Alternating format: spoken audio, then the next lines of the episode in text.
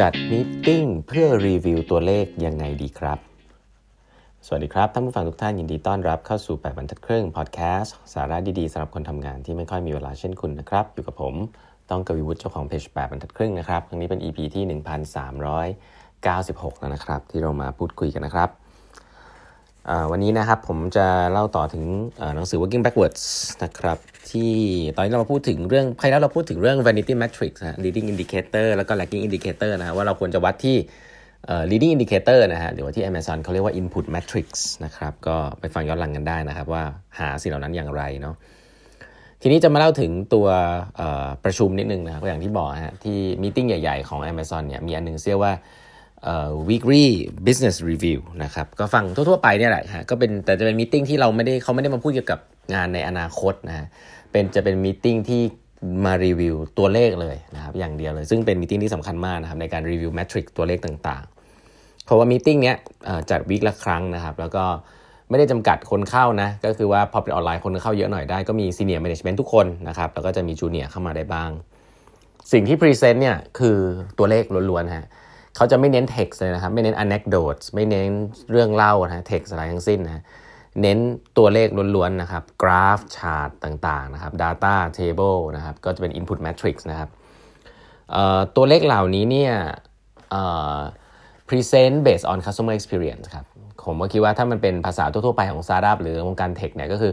น่าจะ present based on ตัว funnel นะครับตั้งแต่ว่าลูกค้าเข้ามาในแอปเรายังไงนะฮะเข้ามาแล้วเจออะไรบ้างในแต่ละหน้านะครับแล้วมี drop off ยังไงบ้างนะครับแล้วจบที่ sale conversion เป็นยังไงแล้วกลับมาซื้อซ้ำไหมอะไรอย่างเงี้ยนะครับก็อาจจะเรียก A ถ้าเป็นภาษา startup เขาจะมีเขาเรียก AARRR Matrix นะฮะก็ตั้งแต่ acquisition activation retention revenue retention referral อะไรแบบนี้นะครับก็เรียงมาตามแบบนั้นเหมือนกันนะฮะในการเรียงตัวเลขว่าจะดูอะไรก่อนหลังเนาะแล้วก็ตัวเลขเหล่านี้เนี่ยเขาบอกว่าเน้นนะฮะเน้นในการดูเป็น period นะครับก็คือดูตัวเลขเทรนด์นะครับ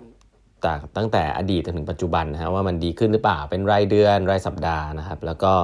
จะมีตัวเลขที่เป็นค่าเฉลี่ยนะครับเพราะว่าบางทีแล้วเนี่ยธุรกิจที่มันดูเป็นรายวันเนี่ยบางทีมันก็ fluctuate นะครับมันก็จะขึ้นๆลงๆนะโดยเฉพาะ e-commerce เนี่ยบางทีเขาก็เอาเป็นตัวเลขเฉลี่ย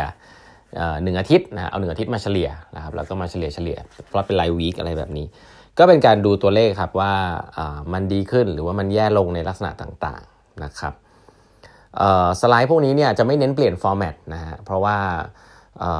format เดิมๆเนี่ยแหละครับก็จะเป็นสิ่งที่คนคุ้นเคยแล้วก็จะได้โฟกัสกับตัว content นะฮะเพราะว่าถ้ามันต้องเปลี่ยน format เปลี่ยนสีเปลี่ยนอะไรบ่อยๆเนี่ยก็จะทำให้ใช้สมองเพิ่มเติมในส่วนนั้นเยอะเกินไปเพราะฉะนั้นฉากเนี่ยเอาแบบง่ายๆนะฟอร์แมตอย่าเปลี่ยนบ่อยนะครับคนที่เป็นคนเจ้าของเด็กอันนี้นะครับที่จะมาensure ว่าสิ่งที่อยู่บนข้างบนจอเนี่ยถูกต้องเสมอนะครับแล้วก็มีการอัปเดตอยู่เสมอเนี่ยคือทีม Finance นะครับเขาบอกว่าทีม Finance เนี่ยสำคัญยังไงเพราะทีม Finance เนี่ยไม่ได้มีส่วนได้ส่วนเสียนะครับกับ Business Unit นะครับทีม Finance เนี่ยเป็นคนโอน truth นะครับ single source of truth ของตัวเลขทั้งหมดนะครับแล้วก็ present ขึ้นไปที่แบบที่เข้าใจได้นะครับเพราะนั้นตัวเลขต้องถูกต้องนั่นคือทีม finance ครับเขาบอกสิ่งที่ไม่อยากให้เกิดก็คือว่า present แล้วคนที่เป็นเจ้าของตัวเลขครับใน business unit ต่างๆเห็นเป็นครั้งแรกแล้วก็มานั่งบอกอันนี้ไม่แน่ใจว่าเป็นเพราะอะไรใช่หรือเปล่าเพราะนั้นเขาคาดหวังนะครับว่าก่อนหน้าที่จะมี weekly business review เนี่ยไอ้ตัวเลขเหล่านี้เนี่ยที่มันอยู่ในเด็กเนี่ยbusiness unit เนี่ยจะต้องมีการไปขอดูนะครับแล้วก็ไป analyze แล้วก็ไปบอกว่าทำไมมันเป็นเพราะอะไร action item คืออะไรก่อนแล้วนะเพราะฉะนั้นก็จะเป็นองค์กรที่ใหญ่ขึ้นมานิดนึงเนาะถ้าเป็น startup ก็คุยกันดูกันพร้อมกันไปเลยนะครับแต่ว่าอันนี้ Amazon เริ่มใหญ่แล้วเขาก็จะมีmeeting ที่ควรจะมีคนเตรียมเข้ามาเพื่อ present แล้วว่าแต่ละไอ้ข้อมูลที่มันมี variance เขาเรียกคำนี้แล้วกันเนาะมีความแตกต่างจากสิ่งที่ควรจะเป็นเนี่ย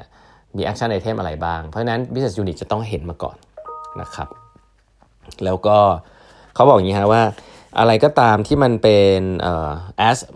ถ้าคุณปล่อยให้กับผู้บริหารเนี่ยของตัวเองเลือกพรีเซนต์ของตัวเองเขาก็จะพรีเซนต์แต่สิ่งที่มันไม่ค่อยมีปัญหาครับเพราะฉะนั้นเนี่ยสิ่งที่ไม่ค่อยมีปัญหาเนี่ยไม่ควรจะไปโฟกัสกับมันนะควรจะโฟกัสที่ variance นะครับสิ่งที่มันแตกต่างจากเทรนด์สิ่งที่มันเป็น anomaly นะครับสิ่งเหล่านั้นคือสิ่งที่ควรจะ spot แล้วก็ discuss กันนะไม่ควรไปเสียเวลากับอะไรที่มันเป็น as plan นะครับซึ่งผู้บริหารหลายๆคนใน business unit เนี่ยส่วนใหญ่แล้วก็จะพยายามจะพรีเซนต์ส่วนนั้นให้นานๆนะครับก็ห ระมัดระวังนะครับโอนเนอร์ของตัวเลขต่างๆเนี่ย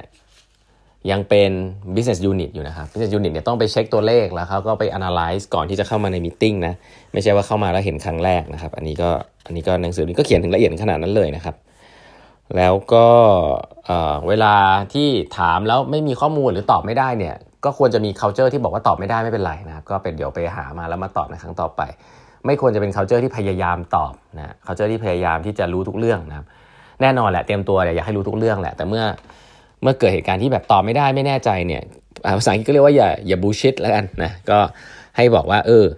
I don't know นะเรา analyzing เดี๋ยวกลับมาบอกนะครับอันนี้ก็เป็น culture ที่ดีที่พยายามสร้างใน meeting นะครับเขาบอกว่าแน่นอนอ่ะไอ้ meeting พวกนี้เนี่ยช่วงแรกมันก็จะดูแบบน่ากลัวนะมีคำถามมีอะไรที่แบบทำให้คนกลัวแล้วก็เผลอที่จะตอบอะไรที่ไม่จริงออกไปตอบให้ดูดีอะไรเงี้ย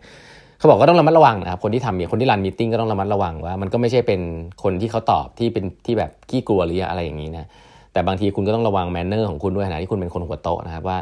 ไปบี้เกินไปหรือเปล่านะไปคอมเมนต์งานเขาเยอะเกินไปแล้วก็ไปเหมือนไปคอมเมนต์แรงเกินไปหรือเปล่าเพราะว่าหลายๆครั้งเนี่ยงานมันก็มีผิดพลาดได้เนาะแล้วก็ตัวเลขต่างๆมันก็ค่อนข้างเยอะนะมีเอฟฟอร์ตในการเตรียมไม่ใช่ว่าเราปล่อยผ่านนะแต่ก็อย่าพุชคนไปจนถึงจุดที่เขาไม่กล้าพูดความจริงกับคุณนะครับอันนี้น่ากลัวมากนะเพราะฉะนั้นก็ถามได้นะครับแต่พยายามสร้าง culture ให้มันไม่ใช่ intimidating เขาเรียกไม่ intimidating ก็คือข่มขู่กันนะฮะมีการแบบไม่ทำให้คนสุดท้ายไม่กล้าพูดความจริงอ่ะเอาใช้คำนี้แล้วกันซึ่งก็เคยเกิดที่ Amazon นะครับเพราะฉะนั้นก็ต้องระมัดระวัง mistake ที่คนต้องมี ownership จริงนะต้องมีความมั่นใจจริงๆว่าเฮ้ยตรงนี้เป็นตัวเลขที่จริงต้องเตรียมมาก่อนแต่ว่าถ้ามีข้อผิดพลาดเกิดขึ้นก็ให้โอกาสแก้ไขนะครับสร้าง culture ที่คนไม่กลัวที่จะพูดความจริงแล้วก็ encourage open discussion นะว่าสามารถที่จะพูดความจริงกันได้นะครับโอเควันนี้เวลาหมดแล้วนะฮะฝากกด subscribe แบบ Lagging Podcast นะครับครั้งต่อไปจะมาเล่ารายละเอียดเพิ่มเติมให้ฟังครับวันนี้เวลาไปก่อนครับสวัสดีครับ